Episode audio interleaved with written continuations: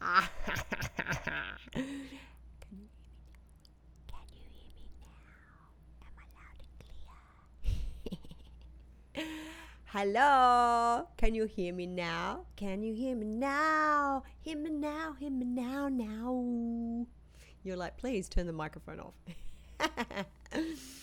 can you guys all hear? Is that nice and clear? Is it clear? Can you hear? I tried out this new eyeshadow today. I didn't realize how dark it was. I'm like, oh, that's hardcore. And it's all good? Good. Also, mm, many interesting things do I have to tell you today. This happened. I actually went to CVS and stopped using the set glasses because I think that they were too strong. So I started with one point. I need my glasses to read them. Wait. the lowest one. What's the lowest one? Is that 1.25? I think. I'm like a grandma. Is that 1.25? What do you think? I got proper ones. Do I look like a sexy librarian? Do I? Do I? Sounds reasonable. I mean, reasonable. Do you want me to turn it up more? Is that what you want? You want it up more? I've got it right up to my face. Is that loud enough? Hello? Hello? Hello? Can you hear me? Can you hear me? Yeah, so this is care of CVS. Very stylish. Very nice. So I can actually see things now. Uh, so that, that's the new thing. I guess I just need them for reading so I can help. what happened to what happened to me? Next next week I'll come in with a a walker. anyway, so yeah, they're new. I got two pairs in case I lose one because I'm good at doing that as well. Um, so what have you guys been doing? Did everyone survive the Jake Edgley show yesterday? Was it yesterday? Uh, so tomorrow I'm going to be in fly zone. So we're not doing tomorrow, but on Friday I've got my Animazing uh, schedule up, and on Friday main events is two to two fifty, and then Friday from five thirty to six twenty. Mm, is autographs, I believe. But I'm just going to sit and do autographs throughout the day if anyone's there and wants to come and hang out with me. And uh, before that, probably Monkey and I are going to go get a mani pedi, and we were thinking some nice galaxy nails. And your girly mates are very welcome to Monkey, uh, depending on what time they get in, because it's a disaster. I chipped a nail. uh, so main events is two to two fifty, and then I'll be sitting at the floor with lots of cool treats uh, in Animazing Iowa. I believe it's in Davenport, and then five thirty to six twenty.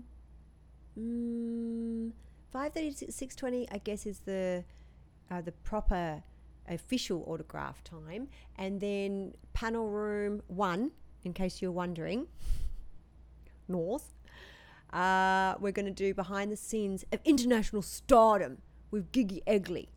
Uh, so that should be lots of fun from 8 to 8.50 tomorrow.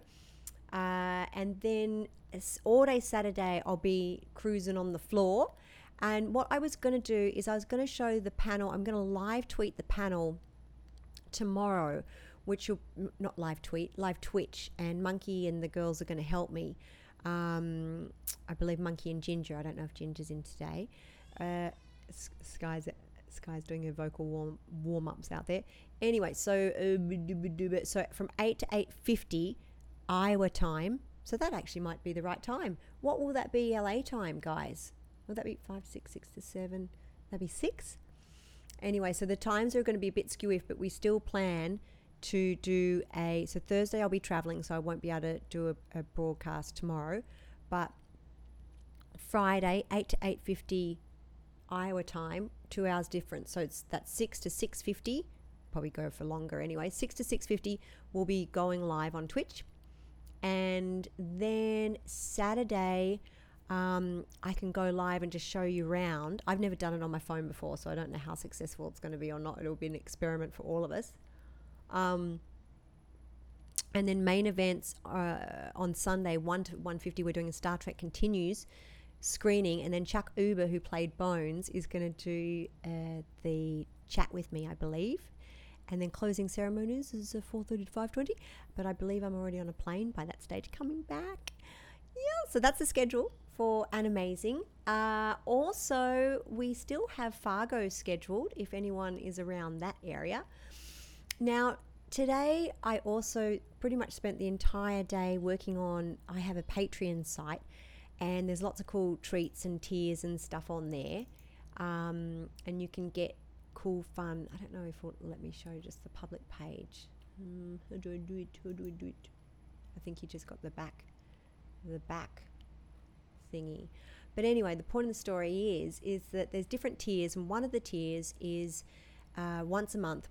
I send uh, the beautiful patrons, patrons, patrons, patrons. Um, I send them a cool song, and you guys know I, I I've got lots of songs, but you guys have been so amazing. I'm like, oh my gosh, what do I send them? So I made a song from scratch. Sorry, not sorry. Stealing that from Storm. Um, I figured out I can attach my voice live to my garage band.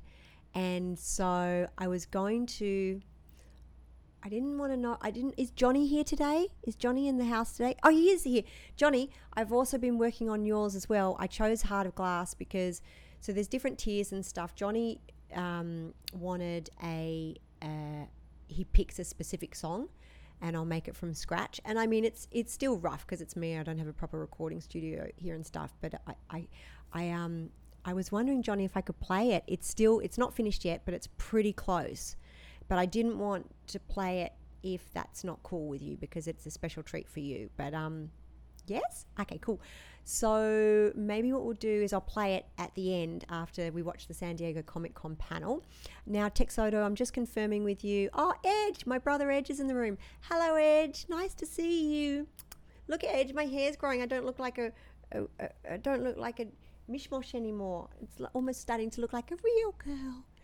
Uh, so love wins. Love wins, Edge. Love wins. Edgy's my oldest brother. I miss you. Oh, yeah. And also, I had to pass a message on for Edge from about three weeks ago. He said to say hello, and I forgot. Sorry, Edge. Edge specifically called me up and he goes, Listen, I can't make, haven't been able to make Twitch lately because I've been busy, but please tell everyone hello. I was like, Yeah, okay, okay. So, hello, everyone from Edge. So uh, he loves you very much and he adores our beautiful community and how cool is our beautiful Twitch tribe is here. And he's helping me wrangle some cool guests onto the show as well, aren't you, Edge? Uh, so, um, so yeah, I'll show you this. I'll show you my site. Do do do do do do do do do do do. Edgy. So here, guys, is oopsies. Here is where you get to the patron thing. Will it work? Is it going to work? Do do do do do do. It's still taking me to the back page. Oh no. All right, so oh, offer. Oh, I think this is my back page, but you get the gist, right? So there's different tiers, and people get exclusive info and all that fun stuff. Uh, and you can go, uh, there's an actual tier page. Oh, you, you got to go through the public page, I guess. Let's see.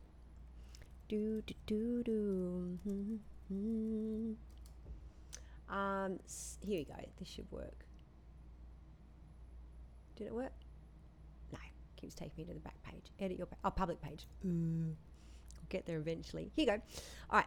So uh, just because you guys have asked about merchandise and stuff, Joe, if you're in the room, I sent off your USB and your CDs today, and Chris, I sent your two photos, no, two CDs today, and a photo for Michael. Michael, if you're watching and this was a surprise, sorry. So Patreon is lots of fun. Um, there's different levels, whatever. Lots of uh, happy snaps. You get one a month, and then there's video messages and USBs and um, but the one cool thing is the Serenade one. So this is the one that Johnny chose, and I've spent all day today working on this one. Um, and I'm going to spend the majority of tomorrow working on it as well before I have to to um, fly. But I wanted to give you a sneak preview. It's still rough. So, uh, do you want to hear it now or do you want to? No, I'll wait. I'll wait till after the panel. As long as that's okay with you, Johnny. Johnny, is that okay with you? Jojo. Johnny, Johnny, Johnny, Johnny, Johnny. Bueller, Bueller, Bueller. He's he's uh, replying in mime. I always find the, the lag funny. Anyway, so that's the good old Patreon page, and there's lots of cool fun treats there.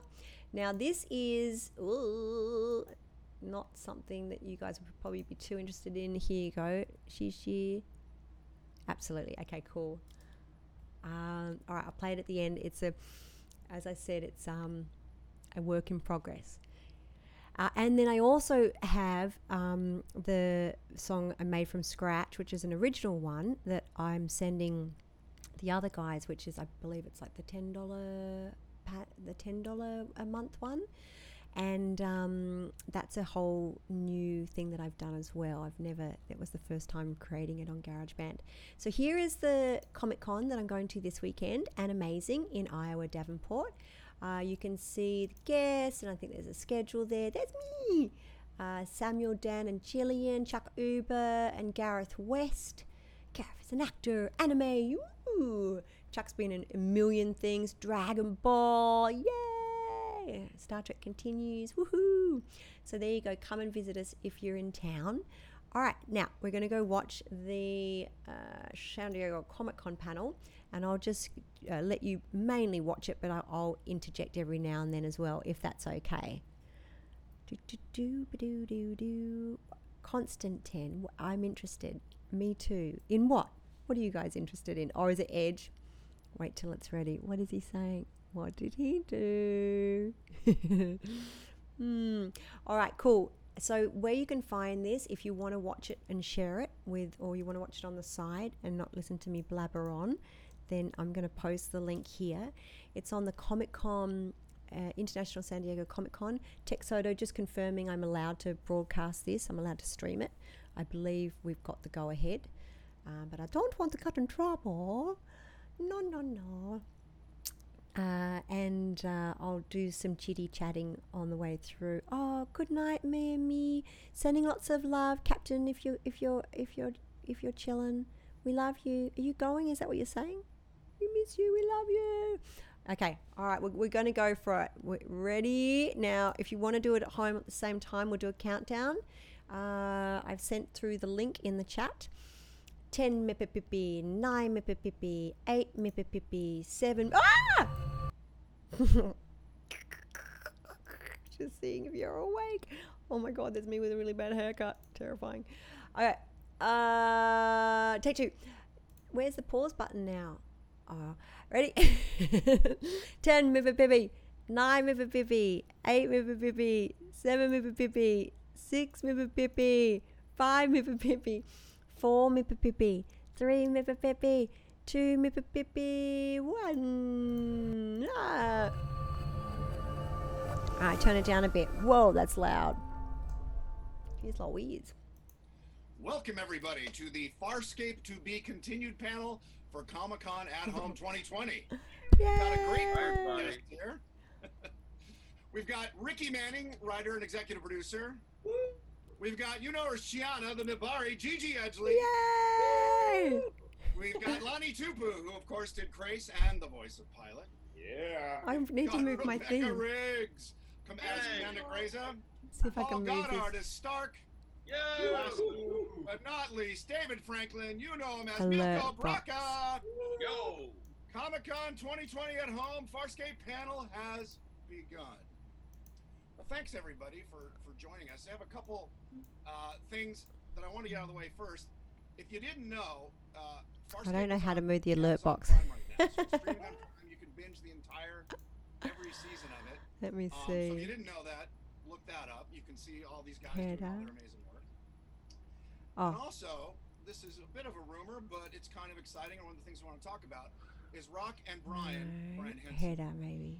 I call him Brian, uh, announced last year that they've been working Oh, on no. ideas for a new series, and Brian would love to shoot it again in Australia with the original cast members. So, Okay. That being said, Yeah. let us Oh. I don't know. I was trying to hide the header for you Well, guys, but send it's your- not send your working. checks and dollars. Well, actually, I am getting younger. Well, that's right. Um, so, uh, first of all, just to, to the uh, to everybody. really, So I, guys realize I'll what it answer kinda questions personally, on the how in big the chat, guys. So had if you have and the questions, international phenomenon, other words, fire away in the outside chat. either Australia or the US. so I don't Uh, disrupt. when did that hit you? Back in the day or recently? Thurs- Never- yeah. Thursday. Thursday. Okay. It's about four I'm just wondering if I can move this Check it box. out. Well, we were shooting the show um, in Fox Studios to begin with. I think when No. at the time Tom Cruise was shooting Mission Impossible 2. Um, and that was, and then we transferred from Fox, Fox Studios way up to wherever that was. Um, but we were shooting in. We had no idea what was happening or or the response from the show because I don't think had it gone on Channel Nine yet. I In don't think first so. year, No, it was, I, think, I think it took forever to get to Channel Nine yeah. in Australia. Um, but when we were invited to go to um, Los Angeles uh, the following year, and we walked on stage and saw about you know a thousand people there Eighteen hundred. um, in Santa Monica. Wow, you know that was that was the first time we got ever got an inkling of how big the show was, and it got bigger. So that's that's my kind of rec- recollection of it. That's the exact same story I was going to say because I remember we were, you know, got this invite to go to America and we're like, oh, this should be fun, you know. And then off we went and lovely, you know, service on the aeroplane, picked up in stretch limousines, hair and makeup done, interviews. We're like, huh, what is happening right now? And then we each got uh, introduced on stage at our first uh, Comic Con. I believe it was a creation convention. And I want to see that photo because I'm sure we're all like, Well, the other thing, Galaxy Quest had just been released that summer, so everybody, all the Australian actors had seen Galaxy Quest and thought, "Oh, so this is what a sci-fi convention is like." So they all showed up terrified because they had no idea. And Um, it was. and it was, yeah, but yeah, but 18, I think I, I think the first convention had like 1,800 attending, and they came from all over the world. That's what that's what amazed me. It wasn't just like, well, we do from Southern California or even from the you know Western United States. I got came it, from I got people came it. England. It- it Yeah. was- I just, for some I reason, when I show my face, it doesn't like it. Worldwide phenomenon, uh, and it's got a, a small, crazy, devoted, wonderful fan base. Well, speaking of the fan base and realizing the show's getting bigger, what what stories do you have about getting recognized? I mean, I know a lot of you and a lot of the Uh, characters, the actors were were in makeup. Uh, yeah, exactly, Dave, half your face. But did you start finding that you know, especially like you know, you give your driver's license or you sign a check and they go, "Hey, you've got the same name." Did any of that stuff happen? The or- first, I remember getting, being in LA and this waitress going, going, oh my goodness, you're in Farscape. And I was like more excited than she was though. that was a little embarrassing, except once I was coming back from the border from Mex- Mexico and, um, and I didn't have my ID, but I had all the, the photos from the, because I'd been doing a convention in San Diego and and I had to prove my ID by showing showing all my photos. Did it work? That reminds I- I remember going to, I was in Los Angeles on my way to New York, and I remember about, about to board the plane, and these two police officers saw me, and they went, Hey, you're that guy from the show, right? And I said, Which show? he said, Can we have a photo with you? And I'm standing there before I board the plane, and these two police officers having a shot with me. It's just hysterical. So that was, I went, Oh my God, it's really, really wide. You know, there's a lot of- Okay. A, a, a recent one for me was um, my 93 year old aunt just went back to the UK to, to reside in the UK again from the Gold Coast, Australia, and she got herself a, an 87 year old boyfriend. And um, after a while, she discovered that he's a huge Farscape fan and he'd watched Oh, it all on DVDs. He's 87. and massive fan. Maybe maybe the relationship is just a ruse to get close to I didn't want to say that. To it makes sense now.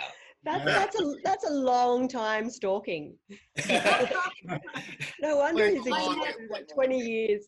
A long I time. met an extraordinary uh, man um, who uh, works in emergency communication, uh, has worked with Barack Obama, I, and I, I was fangirling his incredible capacity in that role. And I was in this situation where we had a long drive from Sydney up past Brisbane in a car, and we were talking about all sorts of things, and I was fangirling him about that. And it became evident about one and a half hours in that he loved Farscape. So the conversation switched from talking about emergency communication to talking about everything about Farscape. And it was just, it was a joy. It's what he is an extraordinary man. And, and it was a, a joy to be able to give him that and a signed autograph. And it's on his shelf. Yeah. That's fantastic. Have you charged retail price? Oh, yeah, yeah. No, I, I, I- over and above. we wouldn't respect you otherwise. Oh, I love you, David. Now, do you guys go to conventions often? Is this kind of a once a year occurrence, or in, uh, in, I don't know if in Australia, I have no idea what's going on there. In the U.S., I Me know we have. Neither do they. What's that? I've been Uh, doing um, the the Comic Cons for uh, about 20 years now. Confession Yeah, time. okay, confession. Uh, and I am like so, as we all are, you know, we wouldn't be here unless it was for you guys, the fans out there. So we want to thank you from the bottom of our hearts and souls. You know, it's been a very amazing journey for all of us, and you've been with us every step of the way. So thank you for letting us live our dreams and tell these amazing stories. You know, this uh, this Comic Con family and community. It's really that. It's a lot of the people that came to our very first one 20 years ago have come to many along the way. So it is like a big family now, isn't it? and and you the the relationship develops and changes and and yeah 20 years oh my god. So yeah i was was a little bit alan rickman when i first started. I shouldn't be doing conventions i'm an actor. And then i got over myself and um just had the best time. And and it's it's it's that that has a life and and a and a vitality that sprang from the show and it's is connected but is is separate as well. It's really interesting dynamic kind of riffing off saying, you know, you want to be Alan Rickman. You're all trained actors. They don't really train actors for sci-fi or working with green screen and all that. So you you have your serious credentials and you get these parts in this series. How would you compare or describe acting in something where it's all basically fantastic, it's all made up, and finding, you know, especially you're playing an alien, so the process of developing those characters and making them seem real or identifiable, but also alien. I think that uh, I'm sure you all have different processes. I, I'm really interested in that, and I'm sure the fans are too. How, how you came up with where you ended up, besides the writing, the internal process and making up fake characters that aren't based on humans. Fake? fake are- aren't based on humans. I mean, dare you. Embrace- All the actors like, what? Well, no, I mean, but that's the process. You're uh, nobody knows what a. Uh, oh God, there's so many different names for the character, but what these creatures are like, and you have to make it relatable to human. But again, you also have to think, oh, I'm not a human. So since Ben isn't here, this this applies to all of you, except for Ricky. But you had to write characters. Yeah, first of all, that that part of that was done by beautiful, beautiful writing. I think that has that we would all acknowledge that, and foundation that that inspires certain choices that we made. And um, I think actually the hardest thing for me to to get my head around was that she was a, a psychopath rather than an alien. You know that that's a big step. Um, and Alien is part of that. How sh- how that culture impacted her um, lack of uh, empathy, morals, um, you know, commitment to anything other than her own agenda um, was kind of really interesting to explore. And, and part of that was um, from the seeds of the very first um, screen tests, which I thought gave me lots of clues. And you jump on the wave and you ride it best you can. That's a very abbreviated answer from me. So hear what some of the others say. And you, you, you, you don't say, "Oh, my character wouldn't do that." It's like, "Oh, okay." My characters going this way today. Yep. Yeah. And So you, do you, you commit. Like it's amazing what you can get get through, get by with when you commit. And and for that that moment, that that's your truth. And it, when you put those disparate parts together, we, you know, at, at the audience, join the dots and go, "Whoa, that's." And I assume the the makeup and the costuming helped too. Oh my look mirror, god! like, I had, oh, I'm I not had like a good six minutes in makeup. Like Are you, are you okay, David? I, Was that hard for you? must have been. it's not. Oh, It was a sacrifice that I made for the show. You are such a professional. So, Bit bad also- it's also called it's also and called cutting, cutting our losses. It's like you know what, what's the point? Oh more yeah, makeup's not, more Frau, makeup's, Frau, Frau, more makeup's Frau. not going to help. So you know. Fair call. Fair call. No, yeah. I so mean, what I was it like for sitting for those hours? People that were in prosthetics and. I- I was in there for three Wow. minutes because I only had half a face to be done, and it was around dirt and make sure that my my stubble, my hair, was short enough, and that was it. Then I'd slap on the mask. Sometimes I'd start to make up the whole face, and I go, "Don't worry about me." don't bother, don't bother. Yeah, It's just light. yeah. The, But uh, what, about, the what about you, Gigi? How long did it take? Uh, three and a half hours. Uh, it just didn't. I just didn't rock up at work looking like that. I wish. It, the, I, I wonder if there were, if we just like went home. If I just went one day, don't worry, just leave it on for tomorrow. Just how how long it could have lasted. Uh, but it was three and a half hours makeup and an absolute delight. I loved it because The process. yes, because you got so much for free. You're like, oh my gosh, she's she, she's a creature. She's an and I've always been so obsessed with the Dark Crystal and the Labyrinth and anything Henson. So to be part of that world and that universe was like, this is happening, and all the uh, the creatures on set as well, Rygel and Pilot and the Scarrans and the never-ending list of amazing creations from the Creature Shop. You you don't Mm. Have to act. You just have to Yeah. surrender to the situation because Oh of the God. lighting, the costume, the makeup. It's just And I remember- was I remember the first time I saw um saw a pilot. It was huge. Oh, yeah. yeah. I thought, I, I, I, because I, I wasn't in that part of the world, and I was just walking around one day. and went, "Oh my god!" because of the Creature Shop and the massive sets and the space we had, there was very, relatively very little green screen. But Yes, you just you had yeah. it literally there to work with, which was fantastic. And that your your suspension of disbelief playing the characters really translates out to the show where it's very Yeah. believable. Lani, you were going to say something? Puppets were believable though, weren't they? Oh yeah, I mean, we when I was working with uh, Rygel, for example, um, Rygel wasn't a puppet. Rygel to me was a was a was a person I had to interact with, and um, and that was the best part of, about it. Uh, it was play. You know, every time we went there, w- going to work was playtime.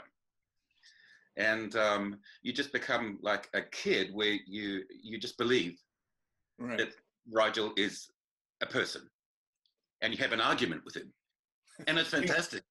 off screen, like Right. And with Jonathan, it would be a long argument. yes. God bless him. Ben always used to say that that yeah they would the weird thing though would, you'd be acting with Rygel and then the director would call cut and Rygel would go into a coma. And that was disconcerting because, oh yeah, wait a minute, they've stopped working Rygel. Like, so that was you know, it was it was the part where he wasn't acting that was the odd part for a lot of oh, actors. funny. What another thing I was curious because I was in LA when all this was happening. When you first saw the first few episodes, uh, particularly you guys in the first season, when did, or when did it hit you that this was something? Because you never know. I mean, I remember uh, stories about the people who worked on Star Wars. Harrison Ford, in particular, was like, I don't know, man, it was a paycheck. He didn't, you know, he just thought it was silly. And I'm not saying any of you thought uh, it was silly, but what? Did, when did it hit you? Like, oh God, this is a thing. This is a universe particularly you know in actors you do scenes it's very it's not linear you know you're doing scenes that are end the show and the beginning of the show when did it kind of hit you that oh, this is a bigger universe and a more I don't know that it came together to be Farscape? That was there a moment that you remember that that happened? Um, very, very quickly for me, it was. I remember thinking that it has. It's uh, really Shakespearean.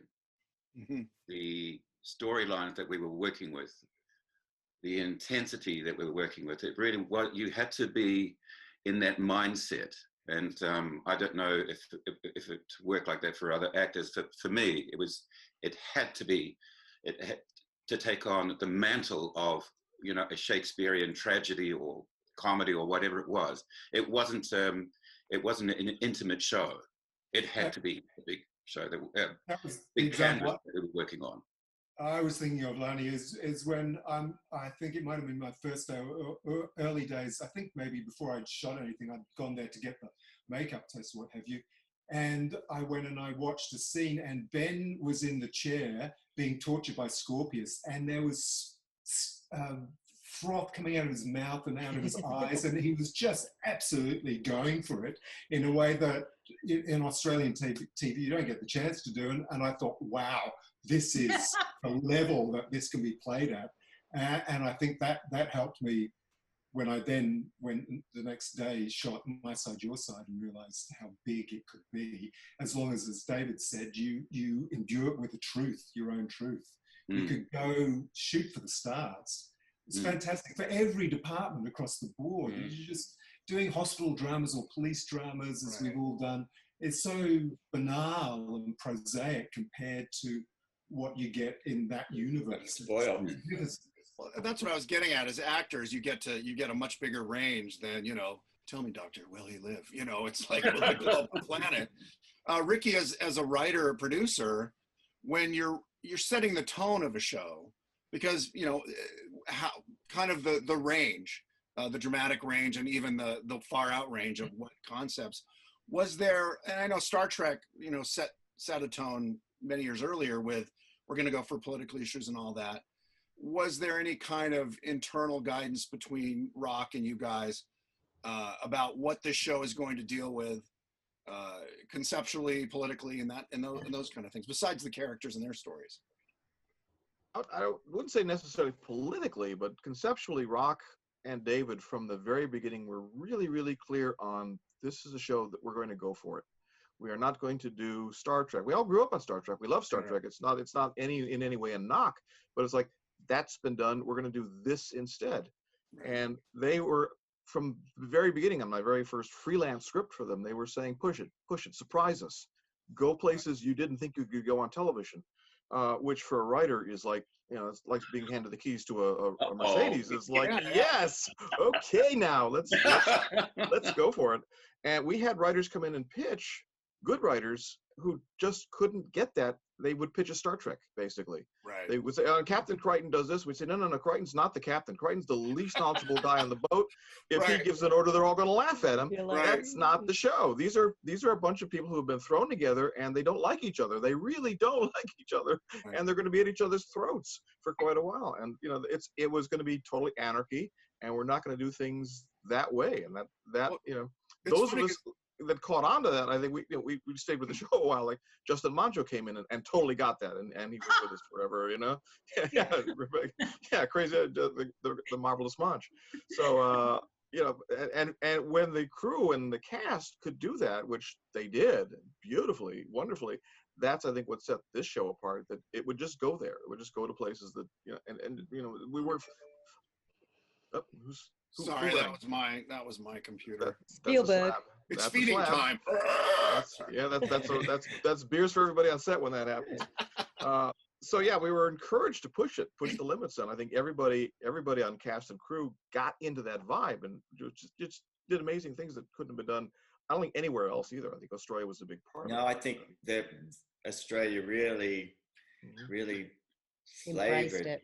Mhm. and and I think like from the from the pilot episode, or the first episode, you could see the the the the, the evolution of of the Australian being Im, imbued, imbibed. Dude, yeah, the tone of it. That's Yeah, what I mean. It had you. such a Words are hard. I got a question. Thank God you have writers. Um, question for Ricky. Being that far removed geographically from the United States, did it give you a certain freedom and license that you wouldn't have had necessarily if you were shooting in in in, in LA or Toronto even? Yes, definitely, because uh, again, the Australian television had never done a show remotely like this, right. so they didn't know that it was impossible. With the Yeah. creatures and the makeup and the sets and the everything, this was an impossible show to make. And I came down there saying, like, this is this is not going to happen. This is they are biting off this gigantic thing that they're going to try and do. And the Henson Company hadn't had that much experience in dramatic television either, so it was kind of new to everybody. Uh, and again, the Australians just you know, just jumped right in. And I like to, we, you know, on every script you have a production meeting, and you have all the department heads there, and they're complaining about there's usually too much in the script, and we don't have the time to do this, we don't have the money to do this, and you're, you know, you're, you're trying to knock the script down to what is possible to do. And the Australian production meetings on Farscape were always departments are jumping up and saying, "Can we do more here? Can we blow something up? Can we do this? Can we do that?" And we, we you know, great. Know, these people, you know, they, they, I, I remember Brian talking because after the first season, maybe even middle, whenever I saw him after a couple seasons, and I said, "What's it like, you know, shooting in Australia?" And he said, "He, you know, he just what's great about it is exactly that they will throw themselves. They want to plus everything." but he also said, when it's 4:45 or whatever, like 15 minutes before quitting time, he's like, "Ah, right, yeah, we're done." He said they didn't have to do overtime, which in the No. U.S. is like it's all overtime. Like you kill yourselves. He's like and, and he wasn't complaining. He was just saying it was so different. In other words, they will throw themselves at the grenade until it's about time to go home because they don't they repre- appreciate their home lives, their their life that- outside of the show. Well, and that, and that to me was a real benefit of being there because Right. I got into that, you know, because again, we're all, you know, all of us American type A types were down there. We need this on the set at eight o'clock in the morning. And the Right. Australians go, yeah, right, now sure, mate, you'll be right. Which we quickly learned means Don't it's no not going to worries, happen. no worries. No Oh, worries. no worries. flaming galahs. It's not going to happen, but what the hell, you know? And they, yeah, they, they work a 12 hour day and then they vote. If we want them to do overtime, they vote. That was it. And they But usually vote it down. but if usually one- it down. If one person says no, yeah, It's double golden slasher time, guys. Money, Yeah. money, money. Ah, I'd rather go to the pub, mate. Come on. Yeah. let's- let's finish- let's So finish Brian- tomorrow. I remember that Brian saying he had a great appreciation for that. In other words, kill yourself until I the know. 12 hours up. Yeah. I know, and we got it done. We still got it done, you know, Yeah. and we got to and we got to go to the pub, and they have great pubs. so uh, yeah, it really, it, I learned a lot about that. Like, yeah, just chill out a little bit. We'll get it done. We'll get it Have- done. You know? Have any of you done sci-fi? Have any of you worked on a sci-fi series since Farscape or even fantasy? A lot. It's funny because when you go to this, so straight after, oh, sorry, straight after, straight after Farscape, uh, I worked on Australian television, which was very doctors and nurses and cops and robbers and all that fun stuff. Far and away. Uh, right, and um, and then as soon as I moved to the states, because I'd done one sci-fi, that's all that you go for now. They're like, okay, so you're so you're you play an alien on a sci-fi, and I go, oh, I also do um, other stuff. So they go, so you do comedy as well? I'm like, yes, yes, I can do comedy and drama. I'm like, yes, yes, and host and sing and dance. Like, but so but you are a sci-fi. It's it's very funny over here. It's very different. Like in Australia, I I feel like. uh it's um, a lot more open-minded in a way. I don't know. Is that the right way to? I to think it's the it? British the British tradition of actors act. It, it's not like oh you're a sci-fi actor, you're a comedy actor. You Yes. you do acting, and I think America it's very marketing driven and you know branding. What's your brand, Gigi? Oh, you're sci-fi. You know, uh, and I don't I don't know Australia. I guess because it's a smaller market, and again, I think it pulls from that British tradition of like you're an actor, you can act. I mean, and and even casting against type. Is there a, a, a difference between LA actors and New York actors? Mm-hmm. I, I'm, I'm, I'm just posing the question. Is there a different mindset between? I think theater, yes, but uh, you know, film and television tends to be out here. I mean, that I've seen. New York has a huge theater, uh, you know, uh, aesthetic, and and and that's a different mindset, uh, a bit more serious in a way, or uh, and also a lot more difficult. You have to memorize, you know, entire shows. Where TV and film acting is, you get a couple pages in, and and you know, there's a cut. Um, that's the only thing I've noticed, but I don't socialize with actors. I I hang out with the bird. I don't do Don't that. you hate it would when? you? Don't you hate it when would- when you what would the point? shooting shooting something and and it's separate? It's written as as separate scenes, and then Oh, you, yeah. You get to shoot it, and they go, "Okay, um, we're going to put that all together." Yeah. Uh, that's that's the that's the that's the hard part of film and television acting.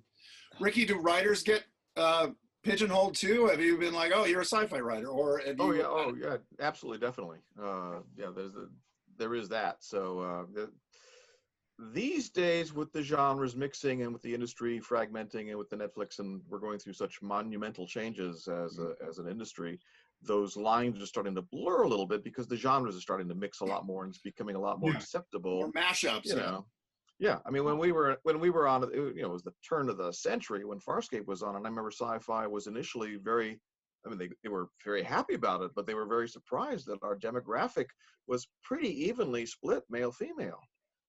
Right. at that time for a science fiction show that was that was uh, fairly unheard of uh, and we were very we were very proud of that we said great you know we're, we're, we're you know we're not we're not just appealing to a hardcore traditionally male audience we've got we've got a, a wider appeal than that but yeah you Sci-fi do get gone mainstream now, like with Westworld, the success of Mhm. Westworld.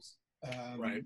you know, There's a number of shows that have gone mainstream, so I think that's facilitating a crossover. When you've got something like Anthony Mhm. Hopkins in a sci-fi, that's broken boundaries. Um, yeah, and there's a number of there's another one. Um, can't remember it, but there seems to be a number of ones that are high profile that have Oh. actors from- from West, uh, not West Wing, but the uh, the other political one with Kevin Spacey and Oh, uh, yeah, yeah, yeah. House yeah, of that- Cards. House of Cards. Cards. Yeah, there's uh, Yeah. he's the lead from House of Cards. He's the lead Yeah. in this other sci-fi one. So I think, as you're saying, Ricky, that that's it's all fragmenting because of cable. And Well, and the mashup, I think sci-fi used to be it was either Star Trek or Star Wars, and Doctor Who was sort of the campy British version, and that was it. And Yeah. so those were the three bins you could, you know, and that's what people expected. And I think because, like you're saying, with Westworld and and more uh, heady, more intellectual, I want, hey, uh, intellectuals maybe not the right word, but uh, you know, more Asimov, less uh, Edgar Rice Burroughs yeah, um, you, you get uh, a, a bigger range. And I think also, you, like Star Trek did, you can play with themes and social issues and not offend anybody. yeah, Um, and because I think we're living there now. We're living in the that's kind of sci-fi world now. Black with all the Mirror, yeah. technology, Definitely. The questions about AI and the challenges, the ethical challenges, the moral challenges. We're there. So we're living in um, Black Mirror. mm, interesting. Yeah. yeah. I yeah, found my rating is Farscape- very. Okay. I love found rating, Farscape rating. very. Sorry, when No, I jumped on. Stop. You're so naughty.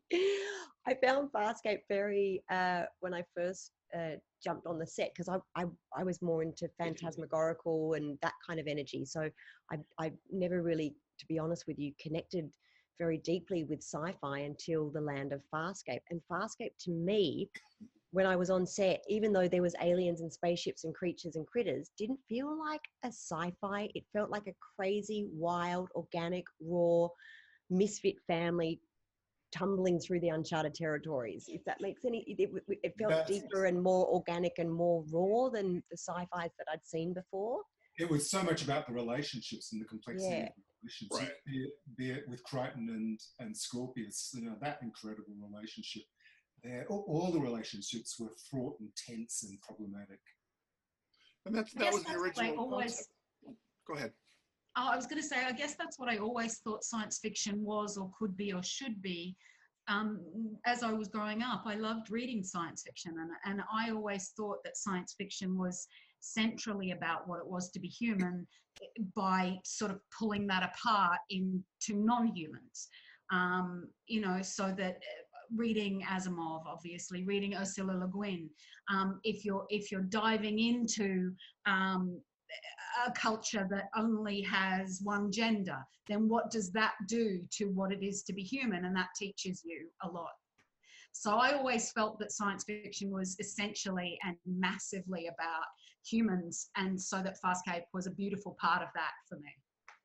As as actors and having done these more unique characters than you probably said before or after, was there something in the process that stretched you as an actor and you appreciate in other words if you hadn't done something as wild or weird did it help you in your your tool your bag your bag of tricks or your your tool uh, set as actors? For doing like you said more shakespearean bigger stuff as opposed to you know cops and nurses shows. It was definitely very exciting. It it was a show where if you didn't go 150 percent and up, it would swallow you up. I think, Mm. and uh, I was uh, about 22ish at the time, and I rem- I was just a wee baby. a little baby, and I remember. Um, all the like literally all the people that were my idols that I grew up watching on Australian television coming onto the set of Farscape as guesties, you know, and we're, we're like teaching them how to fly the spaceship or teaching them how to communicate with Rygel or teaching, and it was like try not to fangirl out about because the word had got around town how amazing Farscape was. You know, it was huge. Australia had never seen anything like that before. It brought in financial abundance. It brought um, amazing stories. It brought everyone was wanting to get on the set of Farscape. So uh, it definitely it definitely stretched any actor that placed one foot on that set, didn't it, guys? You had to really go I- for it. I remember seeing some beautiful um, Australian TV actors come on and who whose work I admired on television, very naturalistic, but they couldn't, as you said, lift it up to fill out that suit. Um, and so often it was more the the actors who had theatre experience who came on Mhm. and knew that they could go huge and you know reach the back back of the theatre with their Right. in order to get outside that massive suit that they were trapped in in, in some ways. Of being- I- I make think yeah. Initially it was very very difficult because the only reference that actors had that were coming onto the set was Star Trek. right right So that was their, their only reference point, and then they just really had to watch very very carefully how we were working and playing it, and realized that they needed to just come up, you know, be more intense about what it was that they were doing. It wasn't a, it wasn't a kind of a, a very um, they just couldn't get it. Some of them. But when they did get it, it was fantastic. They went, "Oh my God, we can actually do this!" But actors, I, I remember watching them really coming to grips with the fact of the way that we were playing it was not a domestic drama. We were going for it. And they went, oh, okay, I think we need to, I need to go for it as well. So, um, and then after a while, uh, when they started seeing the show on television, then they suddenly go, oh, okay, right, that's where we need to be in our performance. that that level that tone Yeah. so we Mm. got a little we got about 10 minutes left and i know the room i mentioned the rumor at the top that they're well and it's not a rumor uh, brian and rock are talking about a new a new uh, new series or uh continuing um and i want it's a fun question and there's no wrong answers but i wanted to ask you guys what is your character doing in the first episode of the new series this is this is conjecture. There is no script written at the moment but i'm curious as and then ricky you can tell us what you would like to be writing but we'll, we'll start with the, the cast. What would your character be doing or what would you like your character to be doing? Uh, we'll start with the ladies. So we'll start with rebecca. Oh, good on me. All right, here it is. Um, I reckon that Grayza is sitting talking to her daughter, which who I have called Estella for my own very specific Miss Havisham reasons. um, and she, the daughter is grown. Uh, I think Grayza is facing some challenges based on her genetic um, tinkering early in her life. And she wields power through this beautiful girl. And, and she, surprisingly enough, loves her, but in the same way that people often love exquisite cars or phenomenal horses that win a lot of races. And so that she is talking about what Estella has been achieving and giving her interesting advice. There you go. nice That's Gage? the answer to this. Whoa! How I met that? You can't top that. That was amazing. Um, breathing. Stole yours, Ricky. Uh, what's she doing? Oh, what would you want she her to be doing? doing there's no wrong answer she's definitely got to. I don't know. It's got to start with something like this. Her like warrior cry, and everybody block your eardrums. But she she was a bit of a fan of the old. like something like that, just to kick it off, and then Or that's how we'd like to start a series. And then, and then she makes a latte and reads the paper. Uh-huh. files the nails a little bit like this. Ma'am, All this is an. Arby's. Paul. Uh, so I've got two two versions. One is he's you're in some kind of dungeon area and he's he's leading these little children who have half masks, other Banik slaves. he's been going around seeking out Banik slaves. These little kids are being used to do what he was used for, which was to take the pain of wealthy people and, and generals and what have you. So they've, they've been used like that. So he's escaping with those kids. The other version is you cut to a nice kind of lounge room, warm lighting, um, some nice antique furniture, and then you see that he's he's set up shop as a psychotherapist. yes. So he's either he's either he's either Oskar Schindler or. Sigmund Freud. yeah, yeah. And, and when he gets he gets pissed off because this person is taking too much time to actually get their shit together and it's not working, so he just reveals the mask and, and the light and just goes, "Let- "Let's cut. This will save you a lot of money and me a lot of boredom." And that's his thing. Oh, I'm sorry, our time's up. we'll pick it up again next week. Dave, since you're chatty, you tell us what's your character doing. Um, I think the Scorpius, you know how he has that, what's it called? That Cooling rod. Yeah, the cooling rod. Yeah. Well, I call it the. Um, I think every night he goes into Scorpius's quarters, cooling rod, and tampers with it bec- because, and and then tweaks it so that that that that Scorpius is in exquisite pain, and almost dies but doesn't because Wow. he's Oh. yeah. Dark. Dark. Is it really? Went to a dark Oh. Actually, revenge. Revenge. All right, Lani. I think he comes to see you in a, a in a therapy session, Paul. I think he's in a funk because this is pilot, nothing fits anymore. Nothing fits anymore. right? He's, No, I know that. I know that story. he goes through all these refits. What about what about Pilot?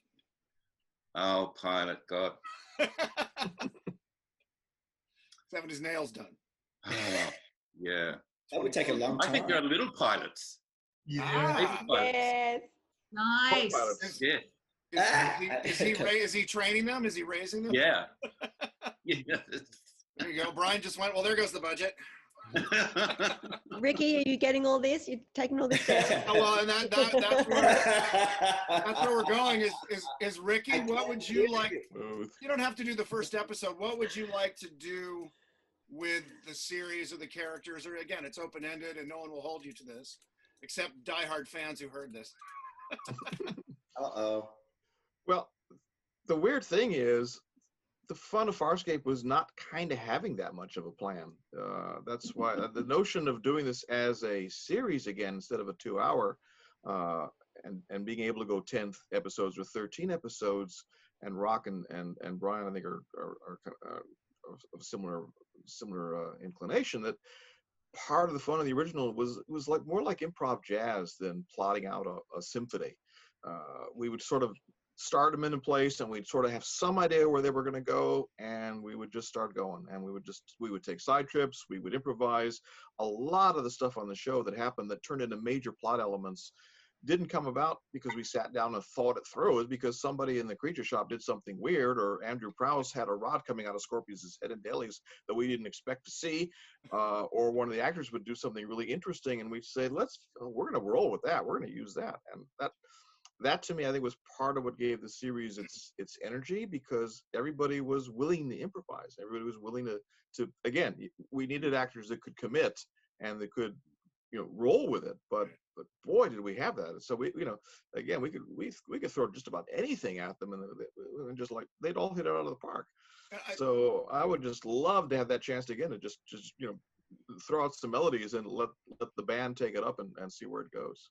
I think that's what created that organic tone and also that feedback loop with the artist driving stories and the stories driving the artist, and, and you get that bigger world. Mhm. that it isn't just somebody handing down make this on the paper. And again the actors contributing. I think that's what made uh, farscape such a a fun rich show as opposed to just like okay we, we kind of know where it's going because you know they're following some uh, some Mm. person's idea of what this show is about. Um, we've got a couple minutes left. i just wanted to oh sorry go ahead. I was just going to say when I was going to be massively pregnant for the mini series, um, you know, David Kemper rang me up and said, "We we've heard something about you," and I went, "Ew, what?" And it was that I was pregnant. I went, "Indeed," and he said, "It's science fiction. We can do anything." And so there I was, you know, essentially nine months pregnant. Um, aliens you know, shooting Grayza. It was great. Yeah. um, i just wanted to ask everybody. Where where people can find you now before we wrap up. Um, uh, okay, so we started the ladies last time. We'll start with the gentlemen. We'll start with uh, Lani first because you were last. Oh, what, what was sorry? What was it? Oh, where would we find you on social media, or what are you up to? Are you working on anything? Or Oh, um, yes, I'm doing some painting, um, oil painting again. In fact, this is a show and tell oh, right good. now. So this is what I've. I'm still working on this. I don't know if you can see it. Oh, lovely. Yeah. Beautiful. Looks just Yeah. like you. So Perfect likeness. and my funniest little one is the little baby one. Ah, that's Oh. great. That's So beautiful. anyway, um, Oh. yeah, I've got an Instagram account, voiceover Lani Tupu. Uh, Talks. talks. yes. And you're doing a lot of uh, you're doing a lot of voiceover work. you know what? I went for my first voiceover job last week, Oh, and I thought that I had hadn't been working for two months. My wife told me it had been five months Oh, wow. since I had last worked, and I went, oh, right. So, but I've now built myself a little home studio with a camping table, oh, great. three sides, and foam. So I'm tweaking. I'm tweaking. Oh, look, is it? What's David? And Tom. Dave, Dave, Uh, Swiss puppy. Rygel. oh yes, that's me. You, David. Dave, Dave, where do we find you? What are you up to besides playing with your lovely dog? Um, going to going to uh, Sydney Park, taking Moses for a run, go for a walk. Now I have to take him for a walk now because I said the W word. Um, um, just chugging along, chugging, chugging. And will we find you on social media anywhere? Oh, Insta. I think I'm frankly Dave on Instagram. I'm a bit I'm a bit remiss in posting regularly, but yeah, frankly Dave. Cool. Paul? Uh, I'm not on social media. I'm just um, buried here at home working on my kids' audio project, which is getting close to completion. I've been talking about it for uh, over 12 years each time I've gone to a convention, and it's getting close to finishing. And when it is, then I'll have a social media presence. I'll go back on Gigi's show, hopefully, to, to let people know. Fantastic. Ricky?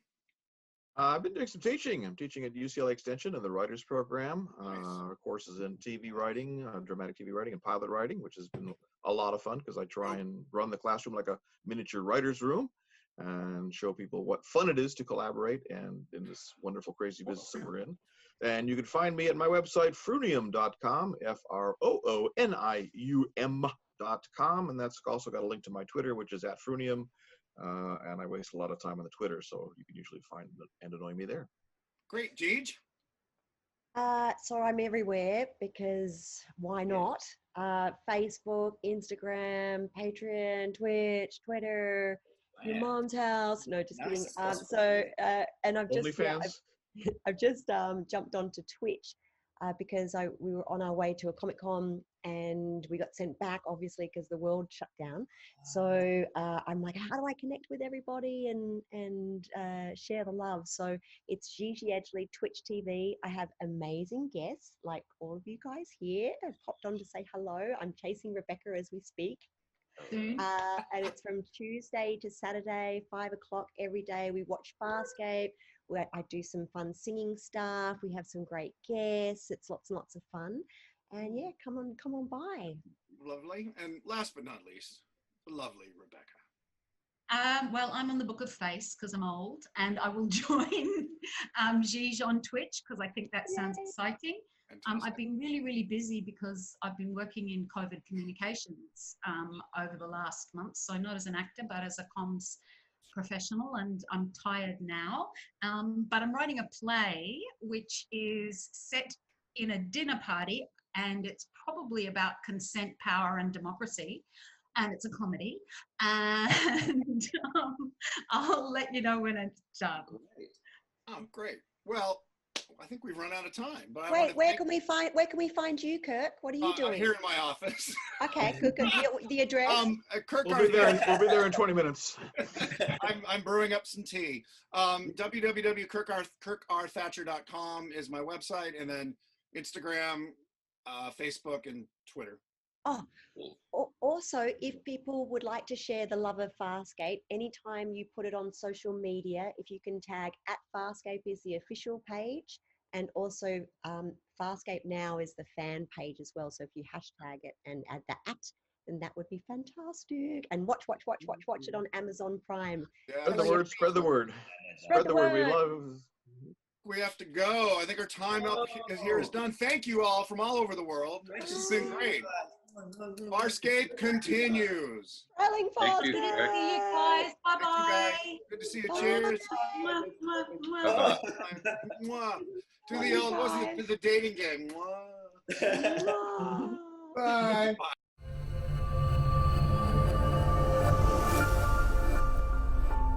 Bing bong boom. Boom. ba-doo, doo, ba-ga-da-ga-doo. Hello? Can you hear me? Can you hear me? Can you hear me? Can you hear me? No, the best one, Jake, is the maple covered treats. Huh? Huh? Bacon? Bacon? Maple covered bacon? What is it? You know, with the dog? Oh my god, with the German Shepherd, it's so cute. Um, all right, gang. So just wrap it up. Oh, I don't need these anymore. Ugh. I'm blind. I cannot see. Love you very much. I'm hitting the road to go to Iowa tomorrow. I gotta finish off uh, Johnny's song. Uh, the rest of my beautiful Patreon friends, I'll be sending your songs uh, this evening. Uh, and uh, I would like to. Johnny's been very lovely, and he's allowing us so bright to play his song. So as we say good night, good night, you're going to hear Let It Be Known. It's a very rough version. I've still got more to add on to it, but I think it's fun that you guys see the progression. So, uh, do you, do after I've sent the guys their Patreon ones, we'll listen to that one maybe next week if I get the uh, allowance from those dudes. But here is the amazing Johnny's. It's a cover of of um, Heart of Glass. Do do do do do do do do do. See you at, in Iowa, and uh, love you, love you, love you, love you, love you, long time. Do I have a screen for this moment, Jake? Did you set it up? There it is. All right, here it is. Heart of Glass, a cover. This is uh, in the work in progress.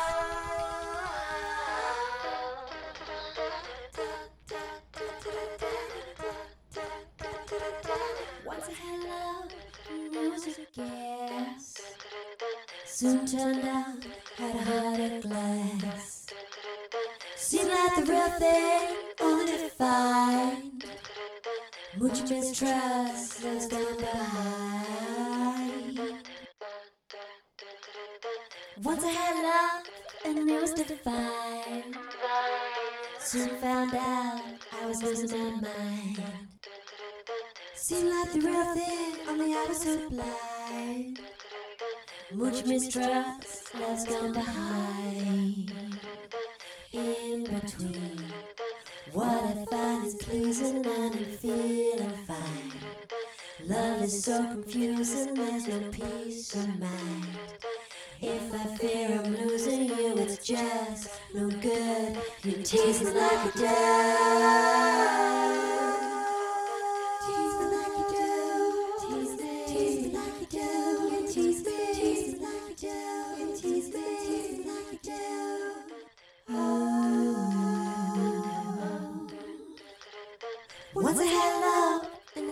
Defined. Soon found out I was losing my mind. Seemed like the real thing, but I was so blind. Much mistrust, love's gone behind. Once I had love, and it was a gas. Soon turned out to be a pain in the ass. Seemed like the real thing, only I was too defined. Much mistrust, love's gone behind. Behind. Love's gone behind. So very far. I can't even see it so very far. Help me place it, it's gone so far. Love's gone behind. Lost inside. Adorable illusion and I cannot hide. I'm the one you're using, please don't push me aside. We could have made it cruising. Oh no,